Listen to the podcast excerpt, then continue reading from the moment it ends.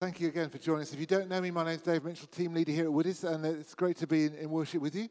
And uh, I want to reiterate that welcome to come, come to tea with me this afternoon. It'd be lovely to see you at our big house with that lovely cream tea. Uh, I want to give a shout out to Andrew and Lydia, who are sitting over there. Wave to us, Andrew and Lydia. They're getting married next Saturday. Congratulations. You may even have bagged some sunshine. You know, it looks like it looks looking good so far.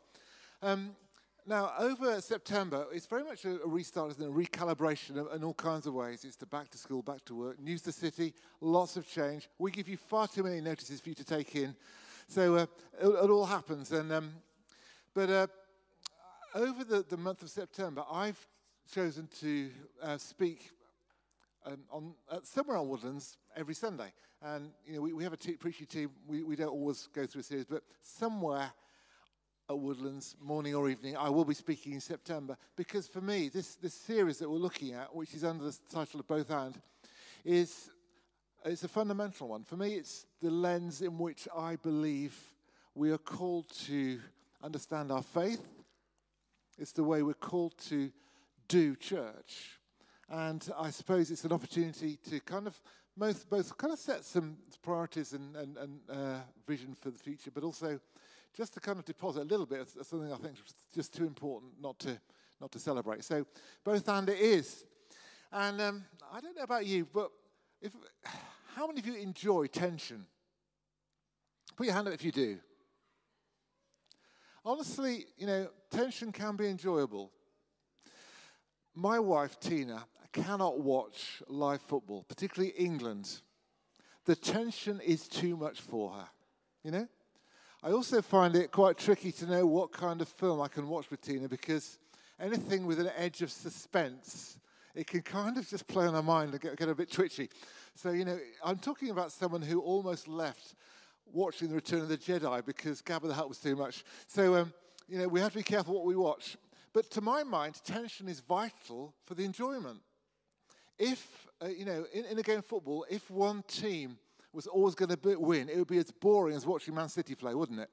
It would be dreadful.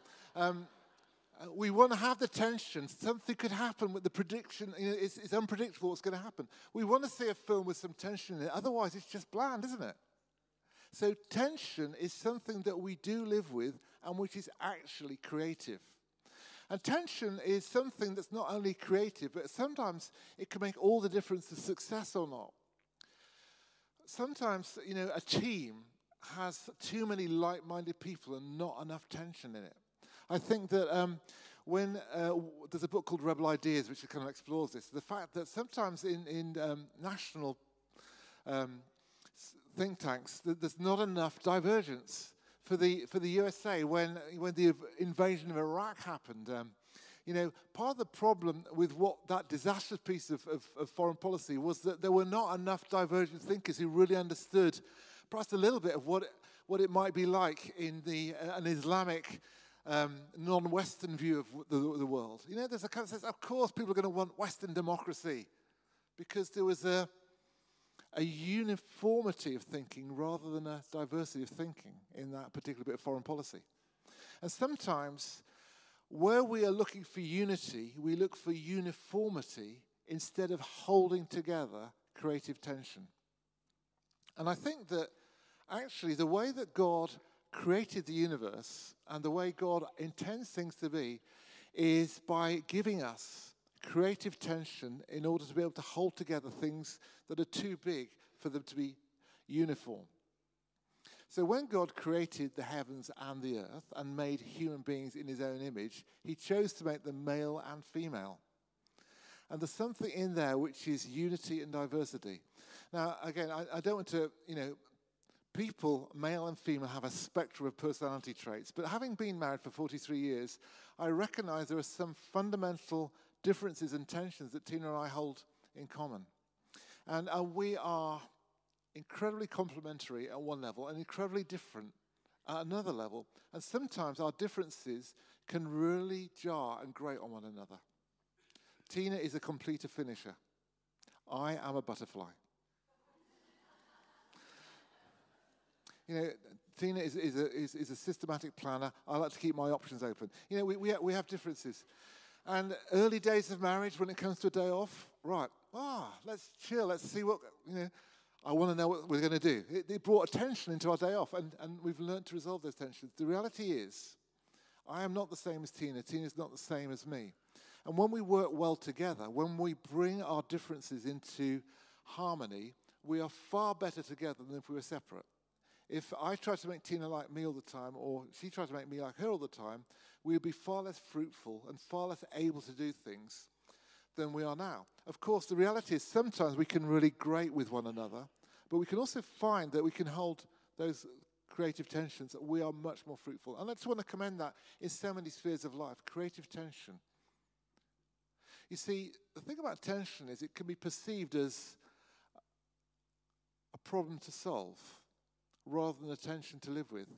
And so often we have to look at differences, different points of view, different um, programs or practices and say, is this a tension to manage or is this a problem to solve? But the early church had to navigate significant tension. And one of the, the most helpful chapters, I think, in the New Testament is in Acts chapter 15. Now, it may, it may be not your go to chapter, Acts 15, because it's called the Council in Jerusalem. And you might think, oh, well, maybe that's a bit boring. I'll skip that bit. I don't, I'm not sure that I'm that interested in councils. But in reality, that chapter describes events which were fundamental for the whole course of the future of the church and the future of Western civilization. Because it's in that chapter that the early church navigates what does it mean for us to accommodate Gentiles who are becoming followers of Jesus, who are becoming believers. And um, you, you know that the early church was a Jewish church. And it was steeped in the traditions and practices of Judaism, which were very formed. They had hundreds of years of, of, of, understanding and responding to the law of Moses, of the Old Testament scriptures, of, of practices that would enable them to stay together under hostile powers and domination. And so they became very Jewish. And Jewish identity was a really big thing. And so when the followers of Jesus were, were coming to faith out of that Jewish um, movement, of course, the default understanding was okay, well, these guys need to take hold of the law of Moses. They need the guys need to be circumcised. The the women need to obey all these particular practices that we have in common. We need to be following the food laws. We need to look at the, the Sabbath keeping, the, the, the, the work patterns, uh, and, and the hundreds and hundreds of rules and regulations that came with being a good Jewish boy or girl. If that had been the direction the church took, do you think that we'd be sitting here today? I don't think we would. I think it would have maintained a Jewish sect. But actually, what the church did was look at the tension between being Jewish and being a follower of Jesus and say we need somehow to hold these two things together. How did they do that is explored in Acts 15. And in Acts 15, um, Paul and Barnabas make their way to Jerusalem to the council. And, and uh, the first thing that the ingredient that helps them understand that we need to do things differently is this power of testimony. Paul and Barnabas and Peter tell stories of what God has been doing amongst the Gentiles. And you can read those stories in the book of Acts. I really commend it to you. And then there's the place of Scripture. What do we think of Scripture? And, and, and James stands up. He's a, leading elder. And after all the debate, says, This is what I think. And by the way, the law of Moses is read everywhere. So what we decide, someone's got to bear reference to what's preached in the synagogues every Sunday. But we also need to somehow manage this for the, the new believers. So I'm going to read to you from Acts 15. The whole assembly became silent as they listened to Barnabas and Paul telling about the signs and wonders God had done among the Gentiles through them. And when they'd finished, James spoke up. Brothers, he said, listen to me. Simon has described to us how God first intervened to choose a people for his name from the Gentiles. The words of the prophets are in agreement with this as it's written. After this, I will return and rebuild David's fallen tent. Its ruins I will rebuild, I'll restore it, that the rest of mankind may seek the Lord, even all the Gentiles who bear my name, says the Lord who does these things, things known from long ago. It's my judgment, therefore, we should not make it difficult for the Gentiles who are turning to God. Instead, we should write to them, telling them to abstain from food polluted by idols, from sexual immorality, from the meat of strangled animals, and from blood. For the law of Moses has been preached in every city from earliest times and is read in the synagogues on every Sabbath. So, what you see there is we've listened to testimony, we've reflected on Scripture, and we've also listened to a word of wisdom, which I think is a spiritual gift, a gift of the Holy Spirit, through James. And the final outcome is that the church council writes to um, the new believers and says, We're sending Judas and Silas to confirm by word of mouth what we're writing. It seemed good to the Holy Spirit and to us not to burden you with anything beyond the following requirements. You're to abstain from food sacrificed to idols, from blood, from the meat of strangled animals, from sexual immorality. You'll do well to avoid these things. Farewell. They're managing attention. They're still um, they're doffing about to the practices that will make them acceptable to Jews, but they're not going the full hog of keeping the whole law and becoming Jewish. But they're not abandoning it either, they're holding it together. They allowed a Jewish and a Gentile church to maintain the unity that Jesus prayed for. And the reality is that sometimes in church history we polarize around one position or another rather than trying to hold things in tension. And I, the reason I'm celebrating this and, and really wanting to push it is because there are many, many tensions that we in the UK have to hold, and we at Woodlands Church Family need to hold right now. And that will set the, the, the, some of the framework for our life and practice, holding things in tension. It's not an optional extra. We are living with tension. And I'll, I'll, just let me tell you some of the tensions you're living with, with right now. You're living with the tension of being a creature and being a spirit. C.S. Lewis calls us spiritual amphibians. We're living in a material world and in a spiritual world. And that means that churches need to have human elements and spiritual elements. There is a human factor in church. Church needs to be a place where human beings have a human welcome, where they have a, a kind and friendly word at the door, where the seats are comfortable, where the temperature of the church is not too hot, not too cold. You know, it needs to be a place where it, it works for our creatureliness. Sometimes in church history, the church has ignored that and ascetic practices have been driven because there's a sense that the body should not be con- should be almost um, disciplined or denied because we're spiritual. And so ascetic practices of fasting and hair shirts and self-flagellation a whole range of things dreadful. It doesn't work. It's not functional. But if the church is, just becomes a human thing a club and abandons the kind of the white hot experience of encounter with a supernatural God, then we also become dysfunctional.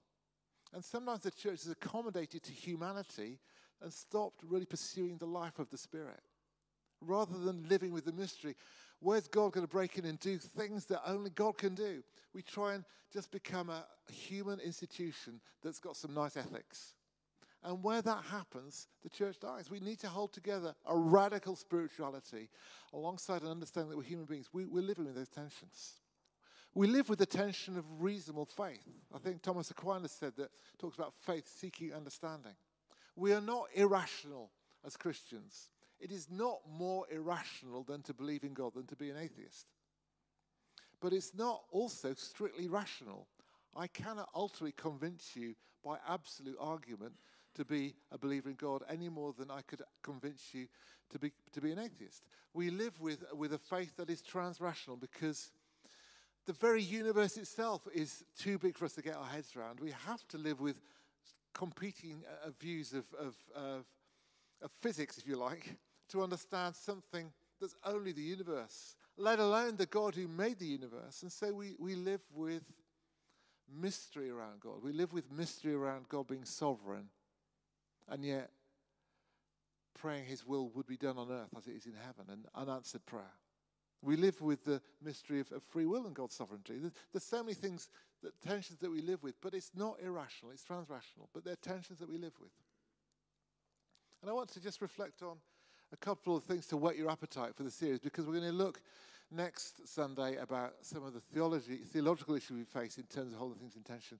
Then the following week, we're going to look at issues around practice of church and holding things in tension. And we're going to finish the final week in September by looking at the now and not yet of the kingdom of God. What's that big theological understanding that the kingdom is with us and yet the kingdom is still to come? So that's where we're going in September. Um, you, know, you can follow me on your Twitter feed, no, or, or something. Um, so, some of the tension we have to manage in church right now. We have to manage the tension between being, between being a place for believers and being a place for seekers. You could go one way or the other, couldn't you? In the Bible models of the gatherings, the synagogue is a place for the in house, the family. This is where we have the rules, we understand it. But the New Testament church was different from the synagogue because there was an expectation that unchurched people were going to be there, which we'll unpack a little bit. But um, how do you do the business of being able to grow in your faith and go deeper with accessibility and welcome for people who are brand new? That is a tension that actually we, we want to manage. We don't want to just become a kind of theological seminary on a Sunday morning. Every now and then, people criticize Woodlands for our teaching because they suggest that we don't do um, a, a kind of Bible exposition in a, in a particular way that, that they think would be appropriate. And I think that that one of the things that we've, we've done as a church leadership team actually is to kind of wrestle with how are we going to handle Scripture and teach Scripture and become biblically literate in, in our generation. And, and there's lots of structures that we have to do that. But what we do want to do is to, to preach from Scripture. It is our foundation. But we also don't want to just be pursuing kind of ever and ever deeper kind of knowledge of the Greek nuances of, of, of this particular phrase. You know, I, I, do a line by line Bible study on Wednesday nights. We're going through the book of Revelation at the moment. If you want to do that, you can do, do that with me. But we're not doing that here on Sunday morning. We're doing here on something which is really to help us in our faith and to grow it and to apply it. But it's also hopefully something that if you walked in, it's not going to be so obscure that you think, what's going on there? And that's the similar with the work of the Holy Spirit. Here's another tension that we celebrate word and spirit. We're not just Bible people, we're spirit people. And actually, those two things really belong together. I was, um, was talking to someone yesterday about their, their story of coming to faith, and they said, Actually, one of the things that I noticed was different when I really gave my life to Jesus, became a Christian, was that the Bible, which I had been reading, suddenly became alive. And we see the way in which spirit and word really belong together. But, you know, it's possible, again, to be a church that is so um, kind of driven by theology that we become really hard for anyone who's not an insider to belong. And we have insider language. But it's possible also for church to become so accommodating that it just becomes bland. We dumb down the tensions, the, the challenges of Scripture. Somehow we have to hold those two things together. And Paul is brilliant in writing about this in 1 Corinthians 14. Or, 1 Corinthians 11, right through to the end of, of the book, really, are a great biblical description of the way the church is at work. And Paul is clear that he expects unchurched people, seekers, people who don't understand, to be in your midst. And so he says to them, Look, you love to speak in tongues. That's quite a deep spiritual thing to do, isn't it? He says, when you speak in tongues, make sure it's interpreted and translated so that people who are visitors don't think you're out of your mind. What you have to do is explain. He's not saying don't do these things, let everything be done, but decently and in order. There's something about explanation that counts. One of the things we try and do, and we're not always bad at it, is try to explain what's happening here on a Sunday. We try and introduce ourselves because we hope and expect that people who are new to our gatherings or exploring faith are going to be here. And if that's you today, by the way, you are such an important person. And you're so, we're so glad you're here. It's not easy to go into a strange building in the largest crowd, and, and it takes courage to do that, and it takes intentionality. At our 8 o'clock service, um, Last week, a young guy came along, second year student, exploring faith, interested, studying theology, probably, you know, but walking on his own. He came back this Sunday. I was so pleased because it's hard, isn't it? But we want to create such a, a context of welcome that anyone can come, but also not that it's so bland, that there's no mystery, nothing to learn. So that's our, our we structure things in this way. As a church family, we're structured. Are we one congregation? Are we autonomous congregations around the city? If you visit us this morning, you need to know that Woodlands is part of a family. We meet in six different sites around the city. There'll be at least 11 different worship services happening in the Woodlands Church family this Sunday, which we're trying to resource. We have a common governance, a common strategy to try and fulfill what we sense God calling us to be as a church in the city. If you come along to newcomers tonight, you'll hear a bit about it. But what are we? Are we one church? Are we a kind of a group of congregations? Well, both and. We really are. There's a tension between what it means to do the local thing and the gather thing. Just as like there's a tension to be church in your midweek group and in the home and church gathering on a Sunday. But somehow these tensions make us stronger and richer rather than trying to just so simplify everything that we lose the benefit. Just like if we simplified football so that one team always won. That would be easy to understand, but we'd lose the benefit of the fun of, playing football. And here at Woodlands, as I finish and come into land, we're going to have communion. That's the both and meal itself. More of that and on. But um, what's it all about? Is it about what we do or what God does? We're going to have a week of prayer in a week's time. What is that saying? It's kind of saying like, God, unless you're at work, unless you build the house, we labor in vain. So, God, we, we've got to pray because we've got to pray as if everything depends on you. Because we ourselves can save no one. Is that, is that true? So why don't we just down tools and just have non-stop prayer all the time and never do anything?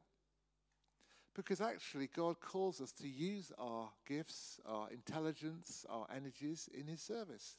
Paul writes, this is 1 Colossians 1.29, I labor with His energy.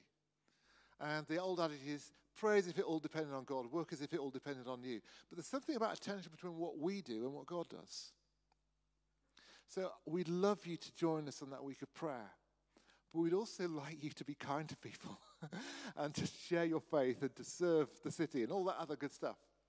So we're going to go into communion. That there's a tension in communion, isn't there? Because who's this for? What's it about? When Paul says, you know, discern the body of Christ. Well, are we remembering the death of Jesus or are we remembering that we are the body of Christ? Is communion about being right with God and recalibrating our lives and having our sins forgiven and being recleansed? And, or is it about being right with one another, about making sure there's no, no disunity here, that we keep short accounts, that we forgive one another? I think if you read 1 Corinthians, it's a both and meal. It's horizontal and lateral, like so much. And Rachel's going to lead us in that communion now. So over to you, Rachel.